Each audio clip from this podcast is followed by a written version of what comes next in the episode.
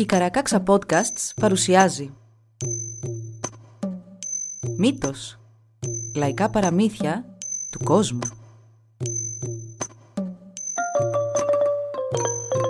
Κάποιες ιστορίες μπορεί για κάποιους να περιλαμβάνουν ευαίσθητο υλικό. Για περισσότερες πληροφορίες για το κάθε επεισόδιο, συμβουλευτείτε τις σημειώσεις του όπου βρήκατε αυτό το podcast. Ένας θρύλος για τον καταράχτη Μαλτνόμα Πολλά χρόνια πριν, ο αρχηγός των Μαλτνόμα είχε μια νέα και όμορφη κόρη. Της είχε ιδιαίτερη αδυναμία, μιας και όλοι του οι γη είχαν πεθάνει σε μάχες και ο ίδιος ήταν πια ηλικιωμένος. Της διάλεξε σύζυγο πολύ προσεκτικά, έναν αρχηγό από το γειτονικό λαό Κλάτσοπ. Στο γαμήλιο τραπέζι κατέφτασαν λαοί από τον βορρά και τον νότο. Το γλέντι κράτησε αρκετές μέρες. Έγιναν και αγώνες κολύμφησης και αγώνες κανό. Οργανώθηκαν υποδρομίες, διαγωνισμοί τοξοβολίας, χορού και φαγητού. Όλοι οι καλεσμένοι είχαν πολύ καλή διάθεση και η νύφη και ο γαμπρός ήταν πολύ αγαπητοί στους λαούς τους. Μα χωρίς καμιά προειδοποίηση, αυτή η χαρά μετατράπηκε σε θρήνο. Μια αρρώστια χτύπησε το χωριό τα παιδιά και οι νεότεροι ήταν τα πρώτα θύματά της. Ακόμη και οι πιο δυνατοί νέοι άνδρες αρρώστεναν και πέθαιναν σε μία μόλις μέρα. Τα κλάματα των γυναικών ακούγονταν σε όλο το χωριό των Μαλτνόμα και στις γύρω κατασκηνώσεις των καλεσμένων τους. «Το μεγάλο πνεύμα έχει θυμώσει μαζί μας», είπαν οι άνθρωποι μεταξύ τους. Ο αρχηγός κάλεσε σε συμβούλιο τους γέρους και τους καλύτερους πολεμιστές του και τους ρώτησε με σοβαρό ύφος «Τι μπορούμε να κάνουμε για να κατευνάσουμε το μεγάλο πνεύμα» Μα μόνο σιωπή ακολούθησε αυτή του την ερώτηση.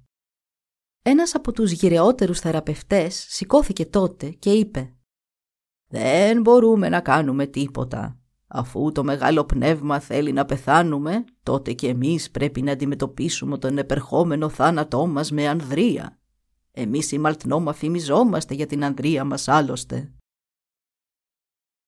Όλα τα μέλη του Συμβουλίου κούνησαν καταφατικά κεφάλι, δείχνοντας ότι συμφωνούν. Όλοι εκτός από έναν, τον γυρεότερο όλων των θεραπευτών. Δεν είχε πάει στο γλέντι και δεν είχε λάβει μέρος στους αγώνες. Μα σαν τον φώναξε ο αρχηγός του, κατέβηκε αμέσως από το βουνό που ζούσε. Σηκώθηκε όρθιος, στηριζόμενος στη μαγκούρα του και απευθύνθηκε στο Συμβούλιο με σιγανή και αδύναμη φωνή. «Είμαι πολύ γέρος φίλοι μου. Έχω ζήσει πολύ, πολύ καιρό. Θα σας εξηγήσω και γιατί θέλω να μοιραστώ μαζί σας όσα μου είπε κάποτε ο πατέρας μου.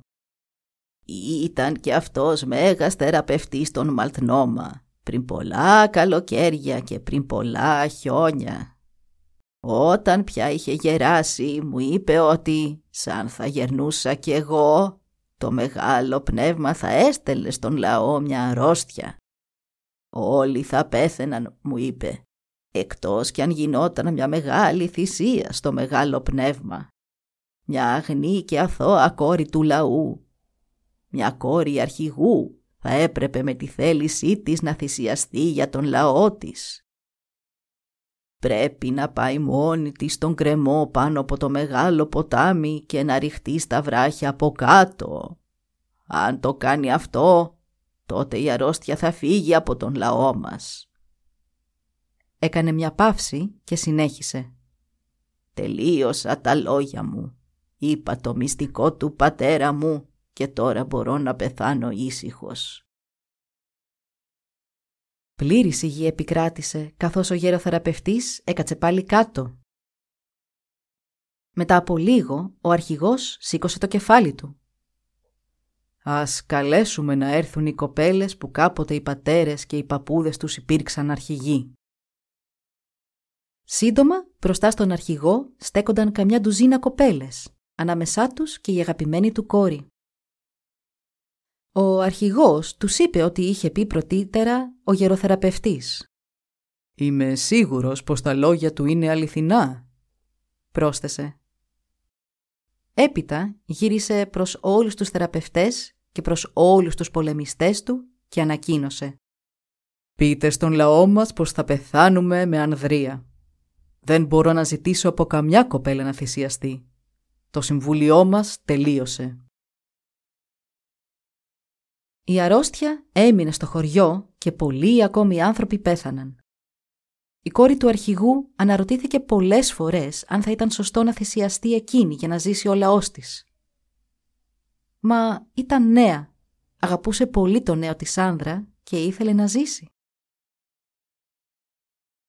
Μερικές μέρες αργότερα είδε την αρρώστια και στο πρόσωπο του αγαπημένου της και τότε κατάλαβε με βεβαιότητα τι έπρεπε να κάνει. Του δρόσισε το πρόσωπο όπως μπορούσε. Τον τάισε και τον φρόντισε και πριν φύγει άφησε δίπλα του μια σκάφη με φρέσκο νερό. Χωρίς να πει τίποτα σε κανέναν και προσέχοντας να μην φανεί, έφυγε από το χωριό. Όλη την επόμενη μέρα και όλη την επόμενη νύχτα περπάτησε, ακολουθώντας το μονοπάτι που οδηγούσε στο μεγάλο ποτάμι. Το δίλη έφτασε και στην άκρη του γκρεμού. Στάθηκε εκεί σιωπηλή για κάποιες στιγμές, κοιτάζοντας κάτω το νερό και τα κοφτερά βράχια. Έπειτα σήκωσε τα μάτια και τα χέρια της προς τον ουρανό. Έτσι είπε δυνατά στο μεγάλο πνεύμα. «Είσαι θυμωμένος με τον λαό μου. Θα διώξεις την αρρώστια αν σου δώσω τη ζωή μου. Μόνο αγάπη, ειρήνη και αρετή έχω στην καρδιά μου. Αν δέχεσαι εμένα για θυσία, δώσε μου ένα σημάδι στον ουρανό και διαβεβαίωσέ με ότι ο θάνατός μου δεν θα πάει χαμένος, πως θα σωθεί ο λαός μου. Τότε είδε το φεγγάρι να βγαίνει πίσω από τα δέντρα, πέρα από τον ποταμό.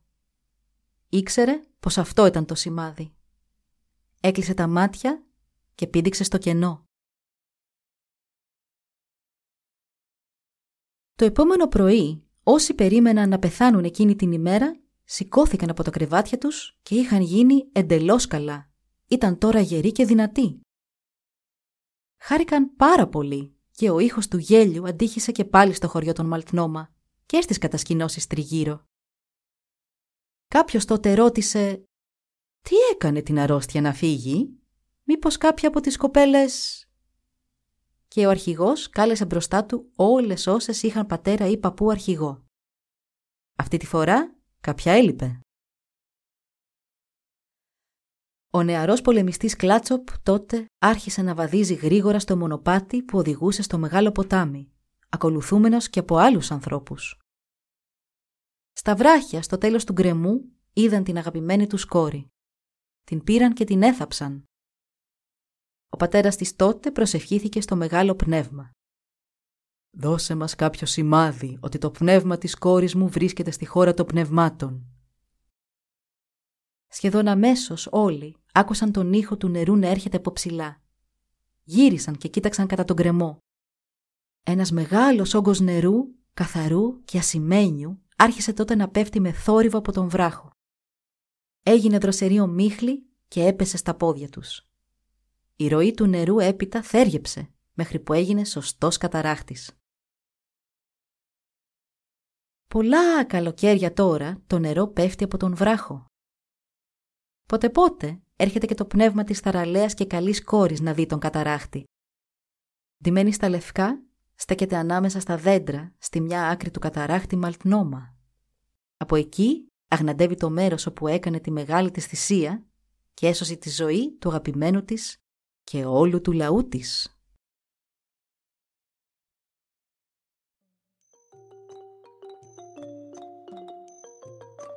Εδώ λοιπόν η ιστορία μας έλαβε τέλος. Μπορείτε να μας βρείτε στην ιστοσελίδα www.karakaksa.org για να μας ακολουθήσετε και να μας υποστηρίξετε. Σας ευχαριστούμε που μας παρακολουθήσατε. Γεια σας!